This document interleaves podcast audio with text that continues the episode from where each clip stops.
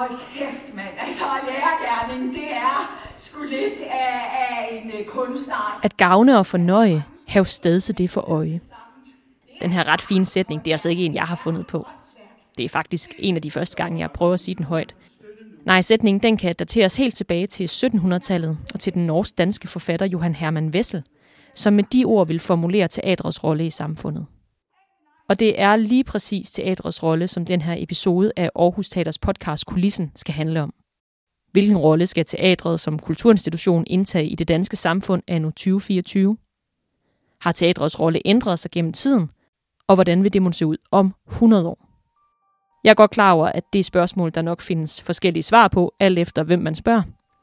Men jeg har været meget interesseret i at få svarene fra lige netop den her mand. Jeg hedder Christian Lollicke.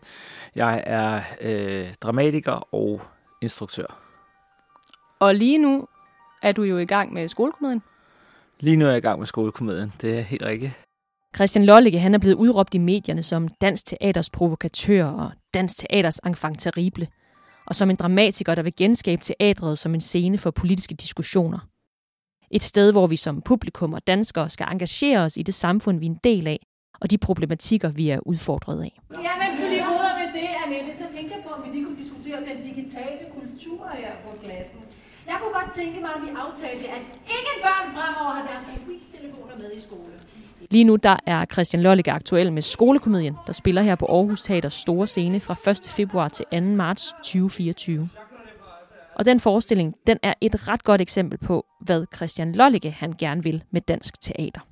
Øh, ja, altså jeg interesserer mig for, hvor, hvorfor vores samfund er, som det er, kan man sige, og folkeskolen er, er en, måske nærmest den afgørende, bærende øh, samfundsinstitution. Det er der, vi alle sammen starter, og det er der, vi øh, bliver opdraget til at forstå, hvem vi selv er, og hvad vi er i forhold til andre, og hvad fællesskab er, og vi får at vide, at vi skal lære noget, og vi får at vide, hvorfor vi skal lære noget. Så der er så mange ting, der bliver grundlagt der, og det er også der, hvor øh, samfundets øh, top og bund mødes, øh, og i sådan en tid, hvor hvor det bliver sværere og sværere at mødes, i hvert fald med nogen fra en anden øh, samfundsklasse end en selv, så er folkeskolen bare et interessant sted at undersøge. Mit navn er Louise Sejer Højmark. Jeg er vært og tilrettelægger her på kulissen, og den næste halve times tid, der skal det handle om skolekomedien. Det skal også handle om det at stå bag kritisk og debatskabende teater, samt om, hvilken rolle teatret bør spille i et moderne samfund. Tak fordi du lytter med.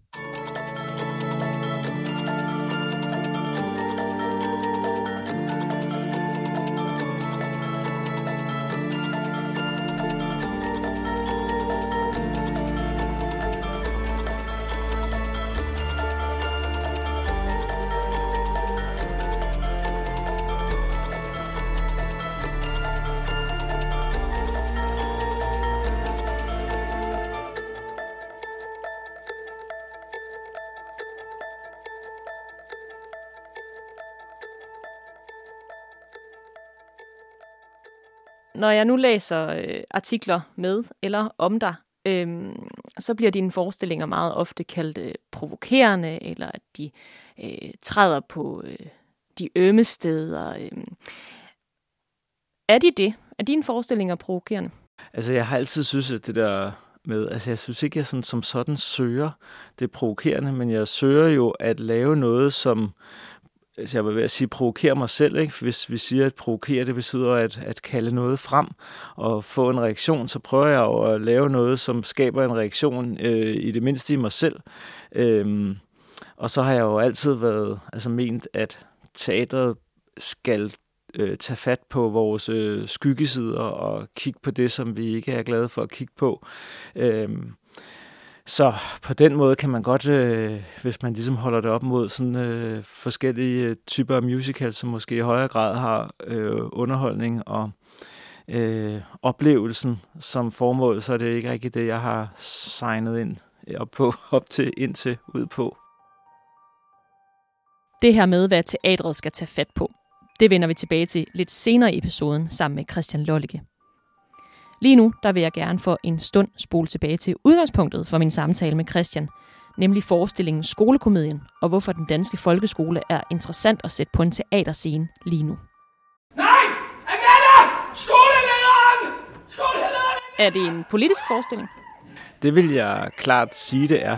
Øh, nok fordi jeg i virkeligheden oplever, at folkeskolen har øh, bevæget sig i en helt forkert retning de sidste øh, 20 år. På den måde afspejler den vores, vores samfund som sådan, ikke? At, vi, at det er blevet mere og mere individualiseret. Fokus på den enkelte elev skal øh, blive en øh, toptrænet elite, der lige præcis skal finde ud af, hvad han hun er god til, så vedkommende kan specialisere sig og øh, få et godt og succesrigt liv. Ikke? Det er ligesom sådan det, der er den underliggende underliggende dagsorden. Samtidig er folkeskolen på en eller anden måde blevet invaderet af øh, forskellige gode hensigter, altså mere og mere forældreindblanding, øh, flere og flere krav om, at folkeskolen skal lære os det ene og det andet, øh, lige fra øh, seksuel undervisning til, øh, til øh, trivsel og omgang med øh, sociale medier osv.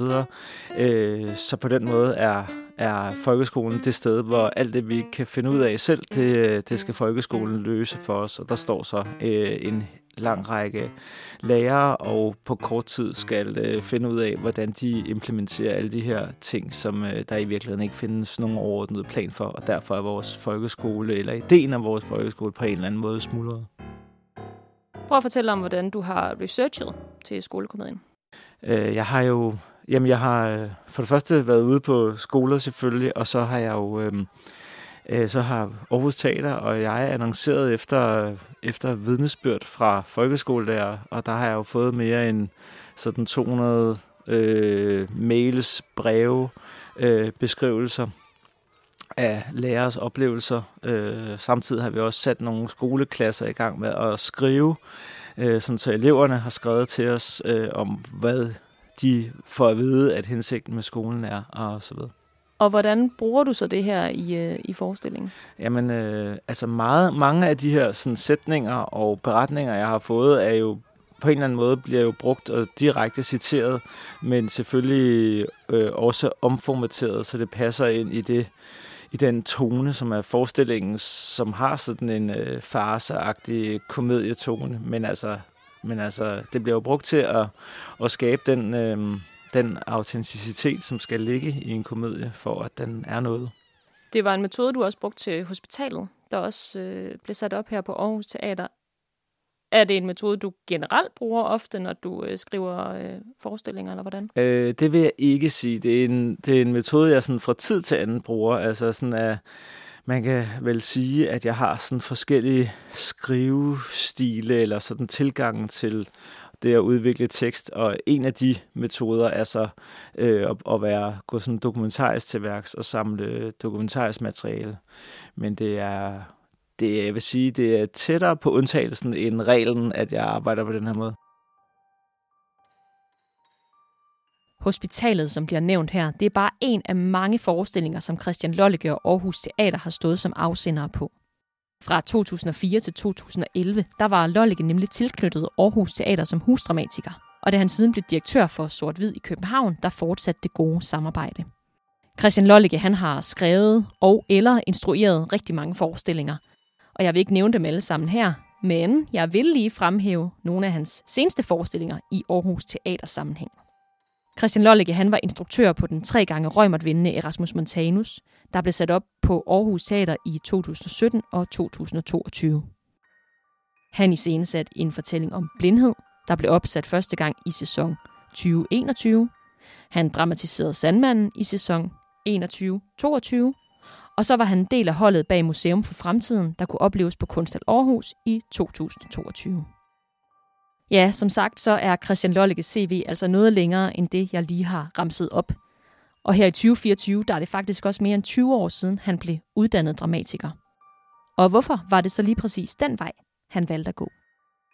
Jeg vil måske starte et andet sted og så sige, at jeg kan jo grundlæggende godt lide teateret. Jeg kan godt lide samspillet mellem øh, det visuelle og det litterære, altså teksten, og så det at skabe billeder til tekst og have øh, kroppe live, altså som har sådan en koncertfornemmelse. Og jeg tror, at jeg har opdaget, eller jeg opdagede, da jeg gik på dramatikuddannelsen, at jeg er øh, god til at finde ud af, hvad der, hvad der skal komme ud af munden på de kroppe, der står på scenen. Men det er ikke sådan, at altså jeg, kan jo, jeg er lige så fascineret af digte og, og roman-genren, som jeg er af dramatik, hvis man ser det som, som en litterær genre. Men hvorfor så, hvad er det så særligt, dramatikken kan? Altså for mig er det helt klart kombinationen af det, at øh, dramatik er i er et noget, der foregår live og kommer ud af munden på skuespillere, øh, som står i en eller anden form for visuel ramme. Så for mig er det helt klart øh, det, at der er flere dimensioner i det, som, øh, som fascinerer mig. Øh, og så altså, synes jeg jo bare, det er, så synes jeg jo, det er sjovt at skrive den her øh, litterære genre. Men, øh, men det, for mig er det helt klart samspillet med de andre øh, virkemidler. Her synes jeg, vi skal vende tilbage til det, som Christian Lollicke sagde tidligere om at provokere. At han søger at lave det, der provokerer ham selv. For hvad er det, han her griber til? Hvad er det, der kan provokere Christian Lollicke? Jeg forsøger jo at finde et sprog, som på en eller anden måde kan komme ned under øh, overfladen, og som kan gøre, at vi kan, som kan reflektere over, øh, hvem vi er på en måde, der er overraskende. Og det er jo det, som, øh, som sprog nogle gange kan. Øh, når det ligesom får sit eget liv, så kan det, øh, så kan det skabe sådan et, øh, et form for refleksionsrum, som på en eller anden måde øh, både er uden for vores samfund, og samtidig øh, vender alt det sprog, vi går og hører, øh, til daglig vender det på hovedet, eller får nogle nye betydninger frem af det. Det synes jeg i den grad også, at øh, dramatik og teateret kan. Når du nu sagde tidligere det her med, at du, du søger måske mest alt at provokere dig selv, har du, har du også et håb om, at der er andre, der bliver, om end ikke provokeret, så i hvert fald ramt af det, du skriver? Jamen, der er, jo, altså, der er der helt klart også noget i mig. Altså, jeg, vil, jeg skal endelig ikke være frelst omkring det der med at provokere. Altså, jeg, jeg vil da meget gerne øh, provokere en hel masse, en hel masse andre også. Øh, hvad hedder det? Fordi jeg synes, det er vigtigt, at vi ligesom vågner op og ser, øh, hvor det er, vi bevæger os hen øh, som øh, mennesker og som samfund. Og, øh, så derfor er provokation der et øh, virkemiddel, men jeg synes jo altid, at der skal være en eller anden form for dybere analyse. Øh, så det er nok derfor, jeg altid stejler over for det der med at blive kaldt provokatør. Det er fordi, man hurtigt ser for sig en, som øh, råber og skriger og gerne vil have opmærksomhed. Jeg har aldrig synes, det var ærnet. Er der altid et satirisk eller øh, grotesk, absurd, surrealistisk element i dine forestillinger? Øh, nej, men der er ofte Altså ofte er der en eller anden form for humor et eller andet sted. Øh, jamen, det er fordi, jeg også synes, at når, når jeg tager fat på så store emner, som jeg tager fat på nogle gange, så, øh, så tror jeg, at det er... Altså, der er noget omkring selvhøjtidlighed, som jeg har det svært med, også i, i kunst. Øh, hvad hedder det, når det bliver for... Øh, ja, for selvhøjtidligt, så, øh, så savner jeg sgu nogen, der glider en bananskrald og lige kan se sig selv udefra. Så det er noget med, at jeg egentlig godt kan lide, at et, en forestilling eller et kunstværk også reflekterer over sin egen tone, samtidig med, at den spiller den, eller i hvert fald er i stand til det.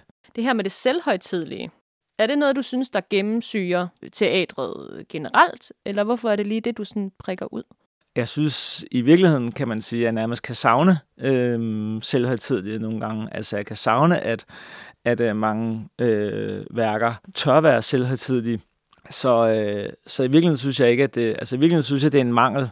Noget, jeg savner, så er det jo faktisk øh, meget større alvor i kunst, og øh, at nogen tør melde ud og sige, at de savner en anden verden, og øh, den slags. Altså virkelig tage nogle store ord på sig, øh, og samtidig så, øh, hvis, når jeg gør det, så, øh, så føler jeg samtidig, at jeg er nødt til også at bruge humor og som en måde at, øh, at vide, at man godt er klar over, hvor man står, og have en anden form for jordbundethed, og have en anden form for feeling med, hvor folk er. Så for mig er det egentlig mere humor, der gør, at man kan øh, snige endnu mere selvhøjtidlighed, havde jeg sagt, eller i hvert fald endnu mere alvor ind.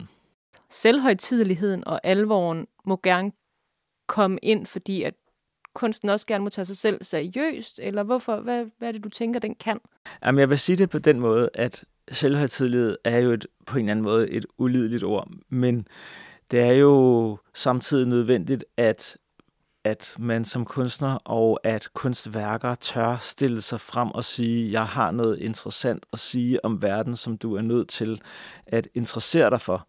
Og det at ture det, i stedet for at sige, øh, her er et værk, som vi lover vil underholde dig, og det er skide sjovt, og, øh, og vi lover, at der ikke sker der noget.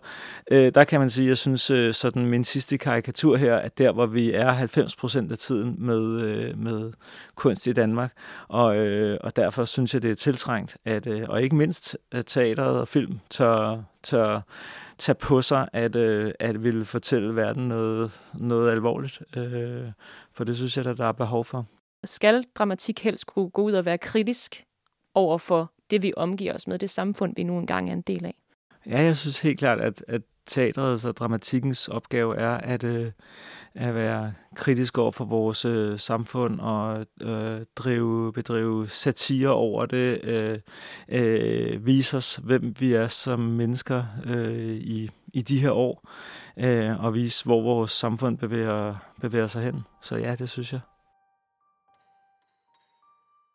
Det her med, at dramatikken skal vise os, hvor vi som samfund er på vej hen. Det vender vi tilbage til senere. Først der vil jeg gerne lige sætte en historisk krølle på episoden her. For måske husker du, at jeg indledte episoden med Johan Hermann Wessels At gavne og fornøje, have stedse det for øje, som var Wessels take på teatrets rolle i samfundet i 1700-tallet. Men faktisk har teatrets rolle været på dagsordenen helt tilbage i oldtiden. Dengang der blev teatret sammenlignet med et spejl, der kunne vise for eksempel en fragmenteret gengivelse eller gendækning af mennesker i handling i forskellige situationer. Det er også derfor, at der som udgangspunkt ikke findes teater uden skuespillere og uden publikum, for det er i det møde, i det spejlbillede, at teatret overhovedet eksisterer. Udtryksformerne har altså ændret sig siden oldtiden, men spejlet og mødet, det er det samme i dag. Den græske filosof Aristoteles, han skrev om mimesis, altså genkendelse, at glæden ved kunsten er knyttet til vores evne til at erkende, og at genkendelse er en funktion af erkendelse. Og nu kommer der et citat. Vores viden styrkes og udvides af det, som kunsten afslører for os, i os. Ikke forstået som en naturalistisk virkelighed, men som en genkendelig sanseoplevelse med rod i virkeligheden. Selvom en dramatisk tekst den er flere hundrede eller måske tusinder år gammel, så kan den altså sagtens sige os noget i dag, så længe der ifølge Aristoteles er genkendelse. I antikken der opstod de mange forskellige genrer, som teatret dengang brugte til at opfylde det rolle. Det var tragedie og situationskomedie, typekomedie, revy og syngespil. Siden er flere genrer og former naturligvis kommet til, og det teater, vi kender i Danmark i dag, det er i høj grad blandingsformer af det, der gennem tiden er opstået. Men formålet hvad er det? Er det stadig at gavne og fornøje, som Johan Hermann Wessel formulerede det i 1700-tallet? Eller hvad? Hvilken rolle spiller teatret i dag? Og er det den rigtige rolle, hvis man spørger Christian Lollicke? Indtil for måske 100 år siden, der tænker jeg, at teatret var jo det kulturelle fyrtårn i vores samfund.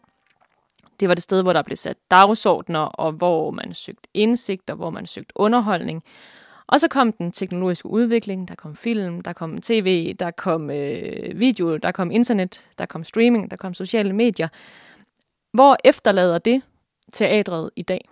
Jamen på nogle måder, altså jeg har fristet til at give to svar, ikke? Altså fordi den ene side, som kan være det lidt defensive svar eller, eller offensive svar, efter at man vælger at se på det, så, kan, så vil jeg sige, at teatret er jo mange ting, og teatret er alle vegne, og, øh, og øh, alle bruger teaterbegreber, øh, og teater kan jo både streames og optræde i forskellige andre, altså, altså kombineres med andre medier.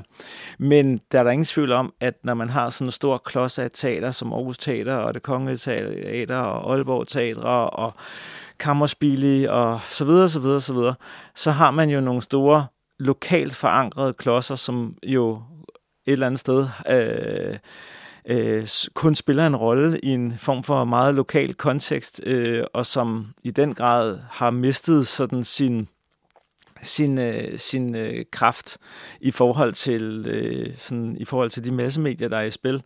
Øh, til gengæld synes jeg jo så, at det på en eller anden måde er teaterets mulighed til at være endnu mere øh, unik og være endnu mere modig øh, og være endnu mere uafhængig af alle de her sådan øh, salgskrav.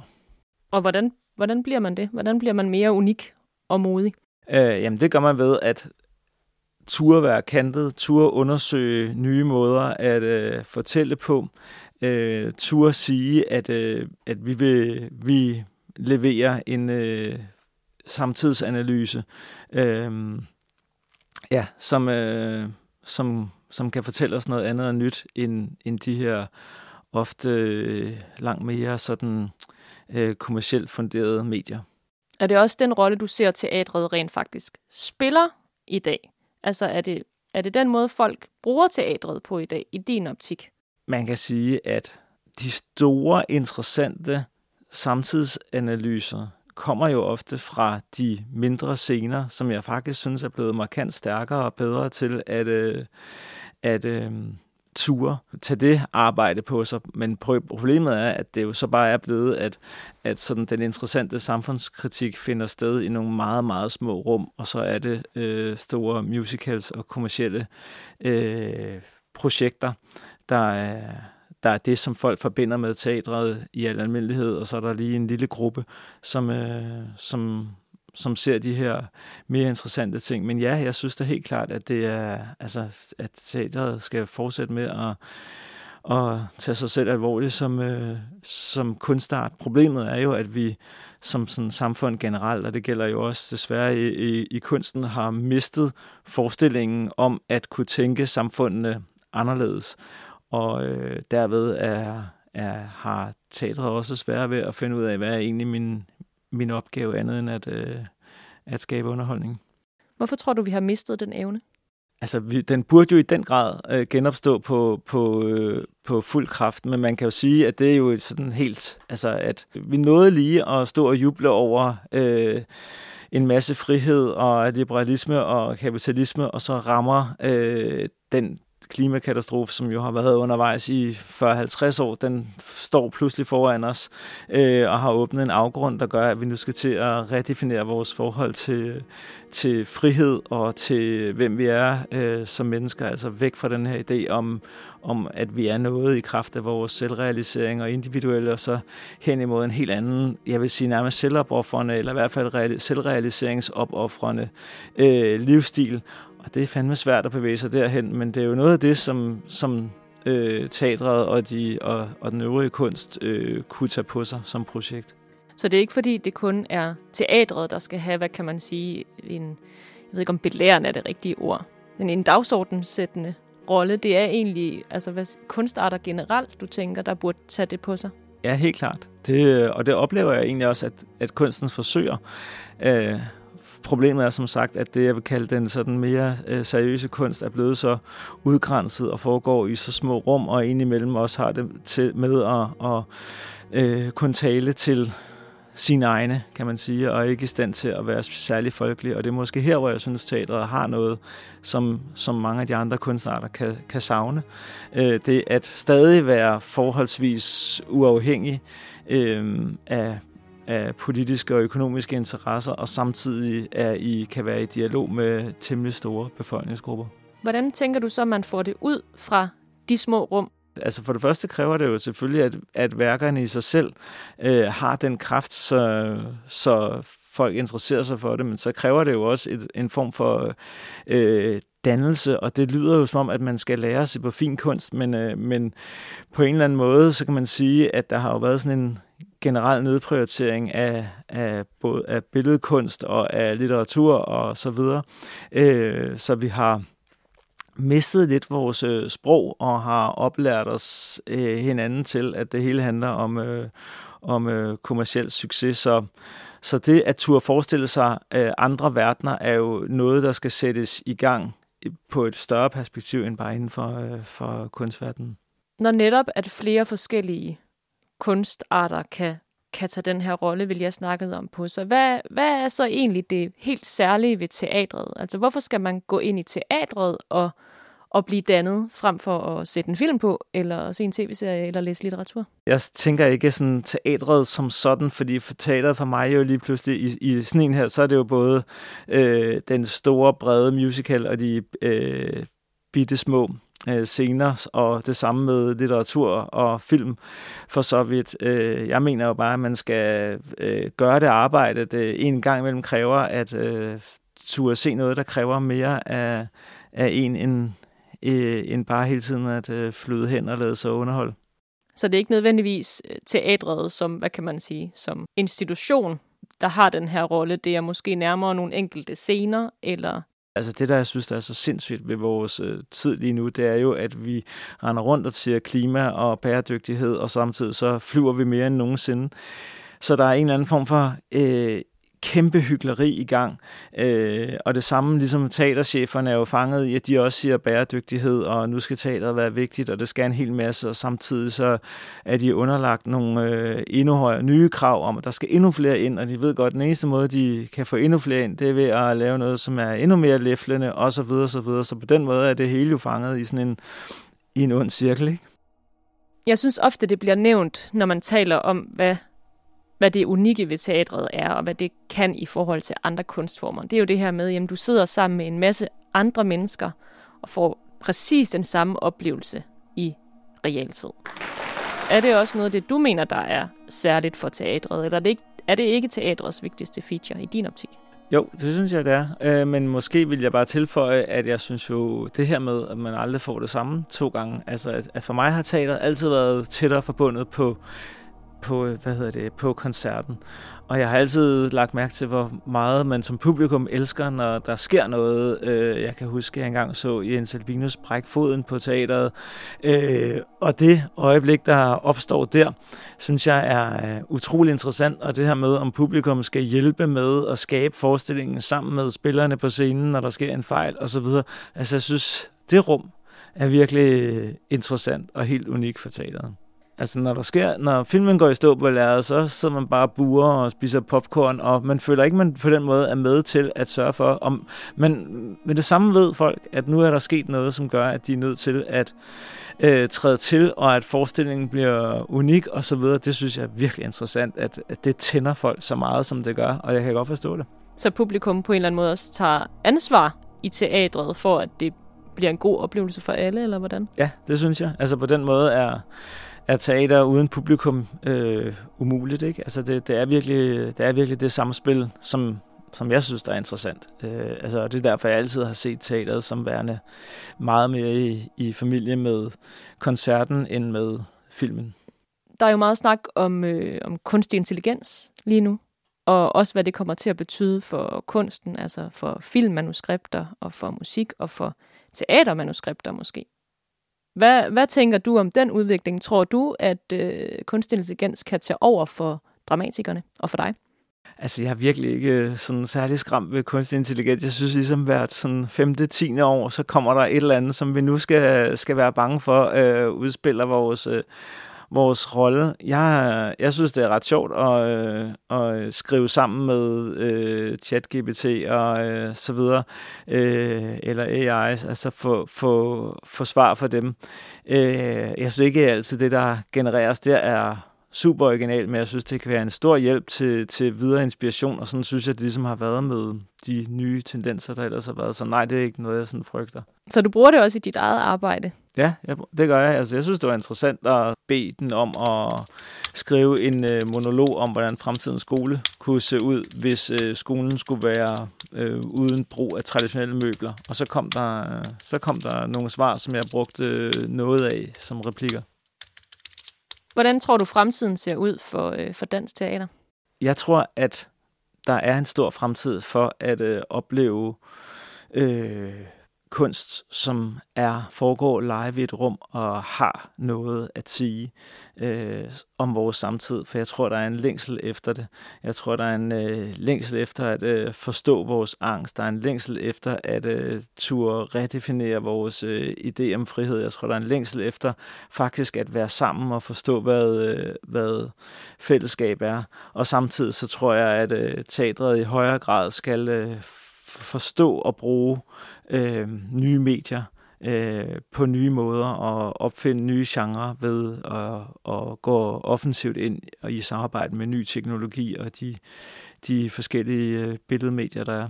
Hvis vi kigger 100 år frem, tror du så, teatret øh, ser ud, som det gør nu? Vil det stadig eksistere? Eller tænker du, der nok kan være kommet en, en helt anden hybrid, som du nævner her, ikke?